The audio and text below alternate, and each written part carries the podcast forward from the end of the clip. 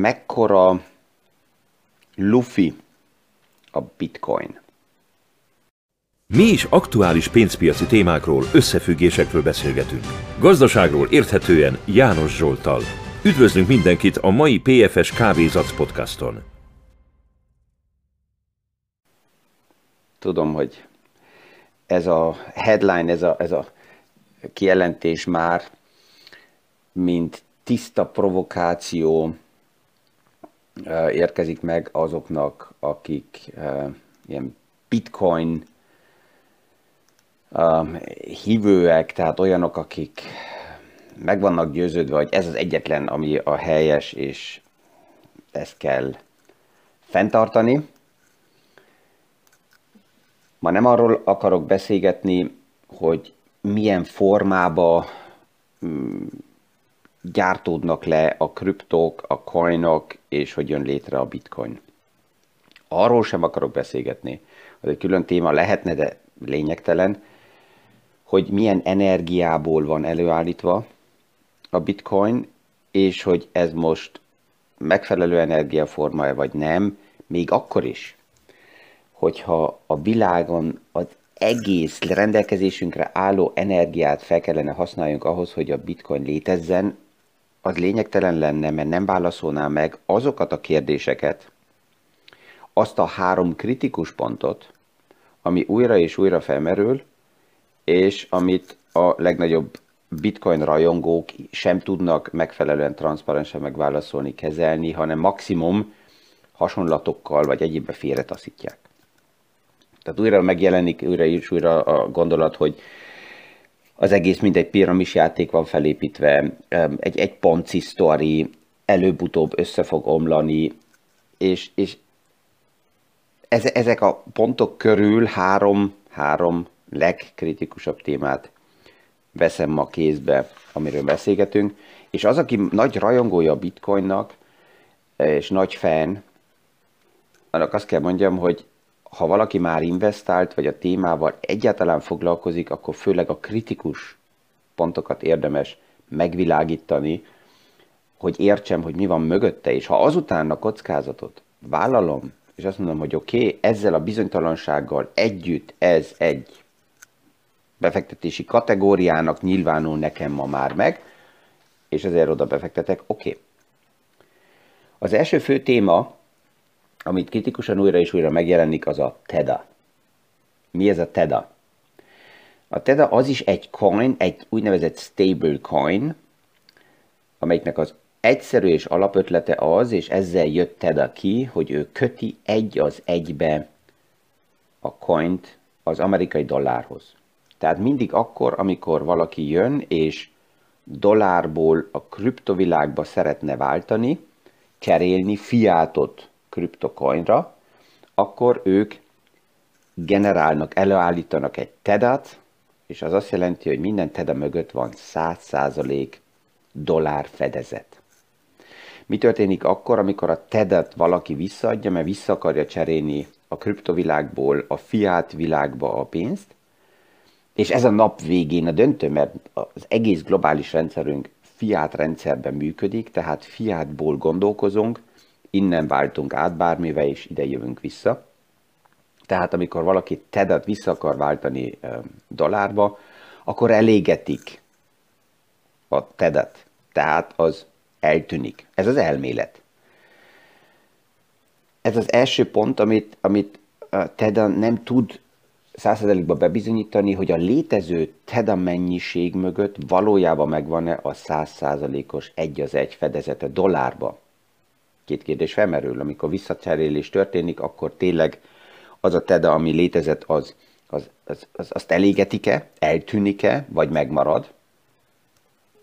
Nem tudják megválaszolni teljesen százszerzelékben, TEDA ezzel mindig küzd, Ugyan körülbelül 60%-a a létező TEDA stablecoinnak van valójában fedezve, és 40% az fedezetlen. Um, ez miért kritikus? Na ja, tehát hogyha mindenki, akinek ma TEDA van, ez, ezt azonnal vissza akarja cserélni dollárba, akkor pont ez az egy az egy fedezeti biztonság, amit szugerál TEDA, vagy mond, az nem létezne, mert akkor nem tudnák kifizetni. vannak olyan magyarázatok, hogy egy része értékpapírokban van, és be van fektetve, és blá blá blá, de az alapötlet az alapjában az lenne, hogy egy az egybe fedezve amerikai dollárban. Megvannak az előnyei is, ezekre most nem nagyon akarok kitérni, de az a kritikus pont, hogy nem elég transzparens, tehát ez újra és újra felmerül, és még a legnagyobb bitcoin szakemberek is azt mondják, hogy igen, vannak olyan sztorik, amiben a sztori magában nem helyesen van leírva, de megmarad a végén az, hogy TEDA nem teljesen transzparens, és ezt, ezt nem kezelik megfelelően. Vannak újra és újra olyan gondolatok is, két amerikai professzor megnézte, hogy a TEDA mennyire manipulálja a bitcoinnak az árfolyamát, és itt um, a Bitfinex kriptotősde és a TEDA közötti mozgások arra utalnak, hogy itt bitcoin árfolyam manipuláció történt, például a 2017-es, 18-as úgynevezett bull run, tehát amikor nagyon erősen emelkedett a bitcoin árfolyama, ezt az árfolyam emelkedést a TEDA és Bitfinex árfolyam manipulációja um, körül sorolják be ezek a professzorok. Tehát ez egy olyan kritikus pont, és ugye a TEDA az elég nagy mid stablecoin, és ma körülbelül 60-70%-a a bitcoin forgalomnak TEDA oldalról történik meg, és ezt gondoljuk végig, hogyha egy nem teljesen tisztán és transzparensen eh, kimutatott coinon keresztül van kereslet a bitcoinnál, és a kereslet döntő ahhoz, hogy egy ár egyáltalán létrejöjjön, és hogyha nagyobb a kereslet, mint a kínálat, akkor ez emeli az árat, akkor a kérdés az, hogy mi történne, hogyha kiderül, és a TEDA valójában problémába kerül, akkor ez összeontaná teljesen a bitcoint? Ma azt mondanám egyelőre azok a, a háttérinfok szerint, ami megvan, hogy nem, de egy ilyen Black Swan, egy fekete hattyú esemény ez tud lenni, és ez nagyon-nagyon megrengetné az egész bitcoin és a kriptovilágot. Már a TEDA mellett vannak léteznek más stablecoinok is, mert ugye a blockchain felületen a TED-at bárhol lehet generálni, és más stablecoinokat is. A kérdés persze az, hogy azok is, hogyha ugyanazokra az elvekre vannak ráépítve, ugyanolyan nincs mint a TED, akkor ugyanaz a probléma, csak más köpenybe betéve. A második fő problémája a bitcoinnak, ami újra és újra megjelenik, és ez, az, a kezdő hívői a bitcoinnak ezt fenntartották, hogy ez egy decentralizált, nem ellenőrzött, nem szabályzott eszköz, és hogy pont ez az előnye. Ebbe alhanként mindig benne van egy picit egy ilyen anarchia gondolkozás, hogy kialakul egy párhuzamos világ a fiát világhoz, amelyik um, nem ellenőrzés nélkül, szabályzatlanul tud működni csak a keresletre és a kínálatra. Ez egy szép, naív kép, de a, a nagy kriptovilág is hozzá szeretne férni, főleg azok, akik már benne vannak, az intézményi tőkéhez, és ahhoz, hogy az intézményi tőke megjelenjen, és ez miért kell? Mert hát innen jön a kereslet. És hogyha az intézményi tőkének megvan a lehetősége ebbe a kategóriába investálni, akkor itt nő nagyon a kereslet, ami tudja az árfolyamot felfele taszítani az intézményi befektetők csak akkor tudnak ebbe a témába belemenni, ha vannak a tiszta szabályok. És a szabály főleg az, hogy hogy váltok a fiátból a kriptóba, és a kriptóból újra a fiátba. Ez teljesen tisztán le kell legyen szabályozva. Itt azért nagyon sok minden történt, és ez folyamatosan is történik, csak ha belegondolom, 2019-ben még elképzelhetetlen volt az, hogy létezik egy bitcoin ETF, nem is ETF, hanem ETC, meg különböző ilyen uh, future opciókra van ez felépítve, de már léteznek olyan eszközök, amit lassan akár intézményi tőke is kézbe tud venni, és tud investálni, és igenis kell tovább is a szabályzás. Teljesen tisztán, adószemszögből, váltások szemszögéből, tárolások szemszögéből, mi van mögötte, hogy ez reálisan meglegyen. Mert azért tovább is egybe én hiszek, hogy a szabályzás kell azért, hogy valami kreatív kamu sztorikat ki lehessen szorítani.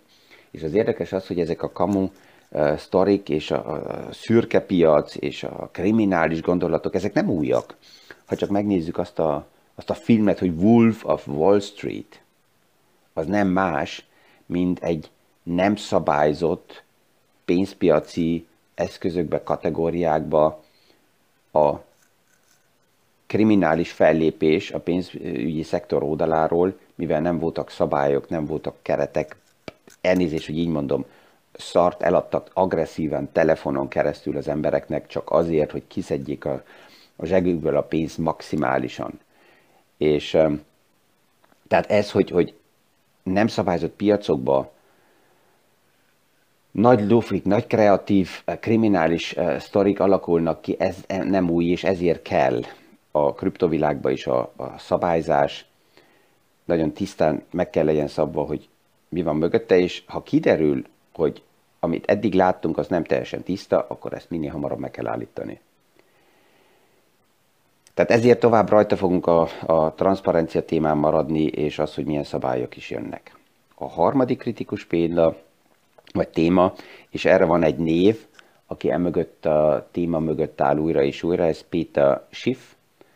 Um, hozzá kell mondani, hogy ő egy nagyon erős arany fan, arany Neki az biztos, hogy kemény volt, amikor megtudta, hogy a fia egy um, nagyobb részét a vagyonnak bitcoinba investálta, tehát hogy pont a fia egy bitcoin rajongó, és nem úgy, mint az apja egy aranyrajongó. Nekem másképp ezzel a fogalommal, hogy rajongó e, és fan e, egy szemszögből, ne, problémám nincs, mert mindenki azt csinál, amit akar, de, de kritikusabban nézem, mert a fan, a rajongó, ez azt jelenti, hogy ő nem tud skeptikus lenni, nem tud távolról megnézni egy bizonyos befektetést, egy bizonyos témát, hanem ő jóba és rosszba össze van házasodva ezzel a témával, és ha kell, akkor el is süllyed ezzel a témával.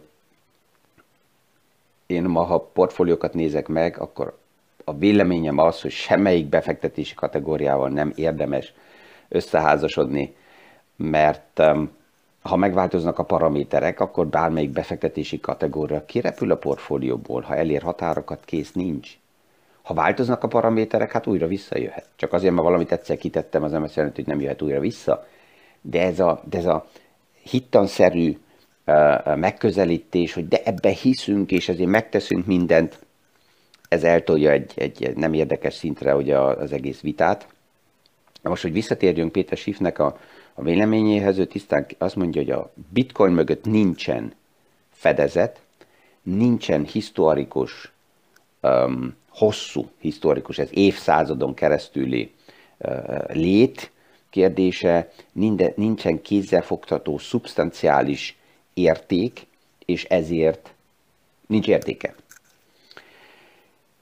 Um, ez is ugye egy vita, egy, egy idősebb generáció és egy fiatalabb generáció között egy pár héttel ezelőtt, a múlt héten ugye láttuk, hogy pont a piac hogy kezeli a Facebooknak, a Metának, a Metaverse vízió világát, amit most aktuálisan nem nagyon vesz meg a piac, de az egy, egy virtuális mező, egy virtuális felület, ahol azért van valaminek értéke, mert van, aki, valakinek van haszna abból, ami ott történik. Ha van haszna, akkor van igény, ha van igény, akkor van vevő, ha van vevő, akkor van ár.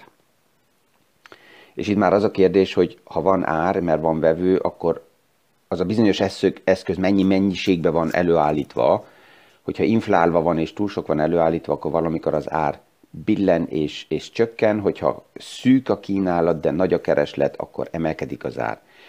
És, és ez egy olyan téma, amivel azok, akik fizikális világban gondolkoznak, biztos, hogy ezzel a témával kell foglalkozzanak, hogy, hogy ezt hova teszik, hogy lehet, hogy nem csak az a biztos, amit kézzel tudunk fogni, hanem akár átmenetileg, vagy egy bizonyos időre az is tud biztos lenni, aminek van egy, egy, egy értéke, mert van kereslet. És ez, ez az egész um, transformáció és kialakulás a metaverse világban, amiben a blockchain egy elég fontos szerepet játszik, az nem egy már a hónapra, az elég lassú folyamat. Ugye láttuk a, a Facebooknál a sztorit, a tegnap kijött, hogy az egyik legfontosabb befektetője Zuckerbergnek az első Facebook investorok között volt Peter Thiel, elhagyja Facebookot, ő benne volt a boardba is, a Facebook boardba, hogy miért hagyja pontosan el, azt, azt lehet, hogy nem fogjuk soha megtudni, de azért ez is lényeges téma, hogy látjuk, hogy itt, itt, itt történnek olyan um, dolgok, amik főleg abból jönnek, hogy a világ akarja, és a piac akarja, és a szabályzók is a transzparenciát. Um, persze, hogy a, a kontrollt is, mert, mert nem az anarchia célunk. És van egy rendszerünk, amelyikből gondolkozunk a befektetésekbe, és oda térünk újra és újra vissza. Tehát, hogyha bitcoint távolról megnézzük, akkor egy tiszta a bitcoinnak ahhoz, hogy létezzen és tovább tudjon növekedni, szükséges az úgynevezett network effektus, tehát hogy, hogy, hogy kvázi virálisan tud majd tovább terjedni, az árfolyam tud ezen keresztül emelkedni, hogyha minél többen és minél többen felfigyelnek a bitcoinra, és akár tesztből is, de vásárolnak, ez, ez egy bizonyos keresletet jelent, és azok, akik már benne vannak, ezek sokszor nekem olyan magyarázatot is adnak, hogy ezért fog az árfolyama emelkedni, mert képzeljem el, hogy milyen kevesen investáltak eddig, és hogyha csak x százaléka az emberiségnek még pluszba fog investálni, akkor ez mennyivel több kereslet és mennyire fogja az árfolyamot tolni felfele, de hát ez a klasszikus spekuláció magyarázata, és ami alátámaszza pont azt a piramisjáték ponci eh, modellt, hogy egy dolog addig nő, amíg van kereslet, és azok, akik először ott voltak, azok jól járnak, és akik utolsóak, azokat majd harapják a kutyák. Tehát ez, ez nekem túl kevés, hogy azt mondjam, hogy biztos az egész téma, és ez a három kritikus pontot félre lehet taszítani. Távolról is lehet nézni, és azt mondani, hogy oké, okay, a blockchain van, megérkezett, létezik, és ma nem beszéltem a többi plusz blockchain megoldásokról, amelyek már egészen más szinten alakulnak ki, mint ahol a bitcoin valaha volt. Tehát megvan a technológia, ez egy része lehet a portfóliónak, de nagyon óvatosan, maximum szatellit kategóriába és a szatelliten belül is kisebb részben, mert tovább is jogosan megmarad a legmagasabb kockázati besorolás ebbe a témakörbe. És vannak olyanok is, akik azt mondják, hogy te mondhatsz, amit akarsz, János Zsolt, én X összeget nyertem, és jó. Azt mondom, fiú, rendben van minden. Aki a lotóban nyert, annak is helyes, hogy nyert, mert hát játszott, és én nem sajnálom sem magam, sem őt, mert én nem játszok, kész, ezért egy olyan kategóriában van, ami nem a miénk, hogyha megnyerte, akkor gondolkozhatunk azon közösen, majd komolyan, hogy hogy tudja azt az összeget, amit megnyert, azt megfelelően kezelni, hogy ne további szerencsejátékra bízza az egészet. Ezzel remélem, hogy ez a három kritikus gondolat segít, kiegészíti az univerzumot, annak, aki ezzel a témával foglalkozik. Aki mélyen benne van, annak biztos, hogy volt olyan pont, ahol egyből azt mondta, hogy úristen, hogy tudja ilyen egyszerűen magyarázni ezt János Zsolt. Oké, okay, ezzel is egyetértek, itt nem szakmai vitákba megyek bele, hanem, hanem kívülről három kritikus témát dobok fel, ami fontos lehet annak, aki esetleg most pont ott azon a küszöbön áll, hogy investáljon, vagy nagyon tukmálják oldalról, hogy ez mennyire jó, akkor legyen neki is egy pár téma, amiben egy másik oldalról is esetleg tud kapaszkodni, és ezt meg tudja nézni. És a témáról biztos, hogy tovább fogunk beszélgetni, mert tovább is léteznek az életünkbe, nem fognak már hónapra eltűnni. Ezzel ma is kellemes napot kívánok mindenkinek, és a viszontlátásra a hónap reggeli PFS Kávézatsz podcastig. Mi is aktuális pénzpiaci témákról, összefüggésekről beszélgetünk. Gazdaságról érthetően János Zsoltal. Üdvözlünk mindenkit a mai PFS Kávézatsz podcaston!